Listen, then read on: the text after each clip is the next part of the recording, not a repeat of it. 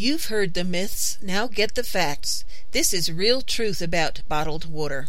Bottled water has been safely and federally regulated since 1973. Even if bottled water does not cross state lines, it is almost always subject to FDA regulations. Pure bottled water is not just tap water poured into a bottle. Water must be treated and purified to meet set standards.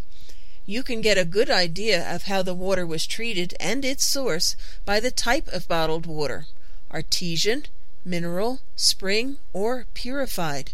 Bottled water is 100% recyclable.